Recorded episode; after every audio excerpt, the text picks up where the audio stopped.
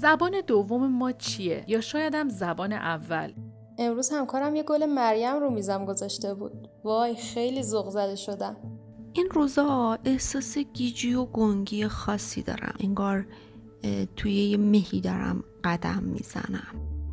سلام. سهر توکلی هستم و در این اپیزود از پیله ذهن می‌خوام براتون از احساسات حرف بزنم. احساسات ما چی هستن و از کجا میان؟ می‌تونیم بگیم توانایی شناخت احساسات رو به ارث بردیم؟ نه به طور کامل. آیا از دوران نوزادی فرایند سازماندهی احساسات شروع میشه و در دوران کودکی هم ادامه پیدا می‌کنه؟ بستر فرهنگی و تعاملات اجتماعی چقدر باعث یادگیری احساسات میشه؟ تحقیقاتی که روی هیجانات انجام گرفته چشماندازهای بینظیری رو در اختیار ما قرار میده.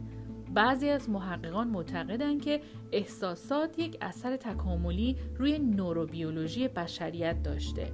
محققان دیگری هم ادعا می کنند که هیجانات سازه های فرهنگی هستند. که معانی اونا رو از تعاملات اجتماعی یاد می‌گیریم. مثلا دیدن یه آدم دیگه فکر کردن در موردش یا موقعیتی مثل تماشای یک تئاتر می‌تونه احساسات ما رو به صورت مثبت یا منفی و با شدت کم یا زیاد برانگیخته کنه. البته عوامل زیادی از سطح فشار خون گرفته تا دوپامین در این پردازش هیجانی مؤثره. احساسات باعث جاذبه و دافعه بین انسان هاست. ارتباطات احساسی به صورت پویا یک شخص رو به دیگری پیوند میده و البته عامل آشنایی بیشتر با خودمونم هست. پس قطعا باید احساساتمون رو جدی بگیریم.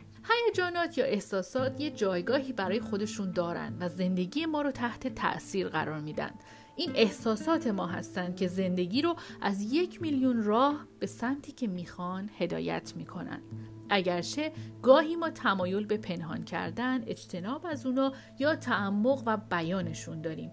اما اغلب نمی‌دونیم که اونا تا چه اندازه افکار و رفتار ما رو هدایت می‌کنند اینکه احساساتمون رو پیگیری کنیم تلاش شایسته ای به حساب میاد. چون باعث میشه که خودمون رو بهتر بشناسیم و رشد کنیم. بتونیم روابط سالمتری برقرار کنیم و البته به اون چیزی که در زندگی به دنبالش هستیم نزدیک بشیم. این احساسات می‌تونن به ما نشونه هایی بدن که چه کسی هستیم و همچنین چگونه تحت تاثیر تاریخچه احساسات خودمون قرار گرفتیم. خیلی از کارهایی که ما انجام میدیم در واقع توسط هیجانات و احساسات ما آغاز میشن. کدوم یکی از احساسات ما در یک موقعیتی که هستیم ظاهر میشن؟ کدومشون سازگار هستند کدوم یکی از احساسات ما ریشه در گذشته دارند هرچند حالا خودشون رو دارن نشون میدن. ما باید با احساساتمون در یک هماهنگی یا توازن آگاهانه زندگی کنیم. نه اینکه بخوایم اونا رو کنترل کنیم. این هماهنگی از کجا میاد؟ بیشتر این هماهنگی ناشی از درک واکنش های احساسی ماست. حالا هیجانات یا احساسات ما اولیه هستند یا ثانویه؟ احساسات اولیه اولین واکنش احساسی ما هستند و توسط احساسات ثانویه بیشتری دنبال میشن. البته ما گاهی اوقات فقط از احساسات ثانویه آگاهی داریم. مثلا خشمی رو در نظر بگیرید که آسیبی که قبلا دیدیم رو پوشش داده و ما اون خشم رو داریم می‌بینیم و تجربه می‌کنیم. یا مثلا استراب شدیدی که در واقع یک ترس عمیق رو در بر گرفته. به عنوان مثال اگه شریک زندگیمون یه جایی به حال گرفته ما یا غمگین بودنمون توجه نکنه خب اغلب ما خشمگین میشیم و اون خشم رو با خودمون حمل می‌کنیم و ممکنه در تعامل بعدی با اون از کوره در بریم در صورتی که اگه به احساس اصلی خودمون نگاه کنیم قطعا تشخیص میدیم که این احساسی که الان داریم از اون روزه. آره دقیقا از همون حسه ایجاد شده. احساسات اولیه گوشه چشمی به نیازهامون دارن. وقتی به خودمون اجازه میدیم با اون حسا ارتباط برقرار کنیم و اگه بتونیم شناخت نسبتا خوبی از احساساتمون به دست بیاریم پس مثلا می‌تونیم به شریک زندگیمون هم ابرازش کنیم. و احتمال اینکه واکنش بسیار متفاوتی رو در اون هم ایجاد کنیم زیاده. چون داریم بهش اجازه میدیم که ما رو بهتر بفهمه و حس کنه.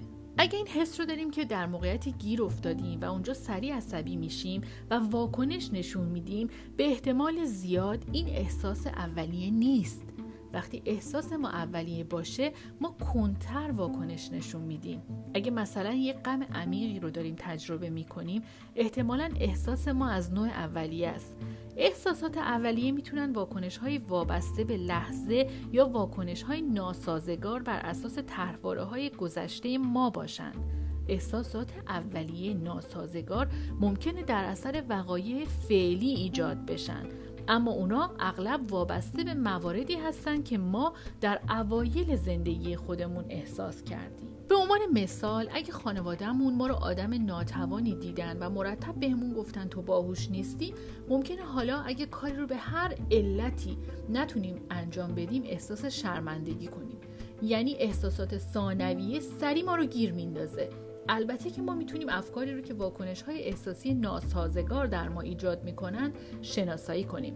ممکنه یه ندای درونی در این موقعیت ها شما رو آزار بده. ببین بقیه چطور مثل احمقا بهت نگاه کردن وقتی نتونستی اون کار رو انجام بدی. و این صدا می‌تونه در موقعیت های این چنینی بلند و بلندتر بشه. این افکار انتقادی می‌تونن ما رو به سمت احساسات دردناک و ناسازگاری سوق بدن. مثلا از معاشرت با افراد اجتناب کنیم. یا اینکه عصبانی بشیم و بگیم چطور جرأت می‌کنن با ما اینطور برخورد کنند احساسات ناسازگار ما بر اساس طرحواره های گذشته است. اگرچه اونا انعکاس دقیقی از خود واقعی ما نیستند اما وقتی در شناسایی این احساسات ناتوان هستیم ممکنه اینطور احساس کنیم که در سایه اونها زندگی می‌کنیم. حالا ما اغلب چیکار می‌کنیم؟ بهتون میگم. راحتی با این طرحواره ها باعث میشه که ما مثلا واکنش ها و سناریوهایی رو برای خودمون بسازیم تا فضای احساسی که به اون عادت کردیم رو دوباره ایجاد کنند ما ممکنه به جای اونچه که واقعا در جریانه یا اونچه که واقعا می‌خوایم بر اساس این احساسات قدیمی با دیگران ارتباط برقرار کنیم. خبر خوب اینه که ما می‌تونیم احساسات خودمون رو تغییر بدیم تا سازگار بشن. احساسات ناسازگار معمولا احساس گیر افتادن در ما ایجاد می‌کنن. انگار غیر قابل حل هستند. اما اگه بتونیم از یک طرحواره قدیمی به اون احساس اصلی برسیم می‌تونیم احساسات رو با روی باز پذیرا باشیم. بله شناسایی اون احساس اصلی خیلی مهمه. درسته ما می‌تونیم با افرادی که صمیمی هستیم صحبت کنیم و خیلی هم خوبه که بتونیم احساساتمون رو بیان کنیم. اما اگه دائم تو این موقعیت ها گیر میفتیم بهتر از افراد متخصص در این زمینه کمک بگیریم. ما می‌تونیم به جای اینکه احساسات خودمون رو سرکوب کنیم و یا به اونا اجازه بدیم که یه زندگی ساکت و بی صدا رو به ما دیکته کنن عمیقا احساسشون کنیم. راستی سمیه می‌خواست یه فیلم رو بهتون معرفی کنه. اینجا می‌خوایم یه انیمیشن خیلی زیبا و جذاب و آموزنده رو به نام اینساید اوت بهتون معرفی کنیم که این انیمیشن در مورد دختری به نام رایلیه که همزمان با تولدش پنج احساس اصلی هم تو ذهنش متولد میشه و این احساس ها توی مواقع مختلف با همدیگه تعاملاتی دارن. در اپیزود بعدی در این باره بیشتر صحبت می‌کنیم. از طرف خودم و همکارای عزیزم در پیله زین به تک تک شما نازنینان سال نو رو پیشا پیش تبریک میگم و امیدوارم یه سال خوب پر انرژی پر از حسای خوب شروع کنیم. شاد باشید.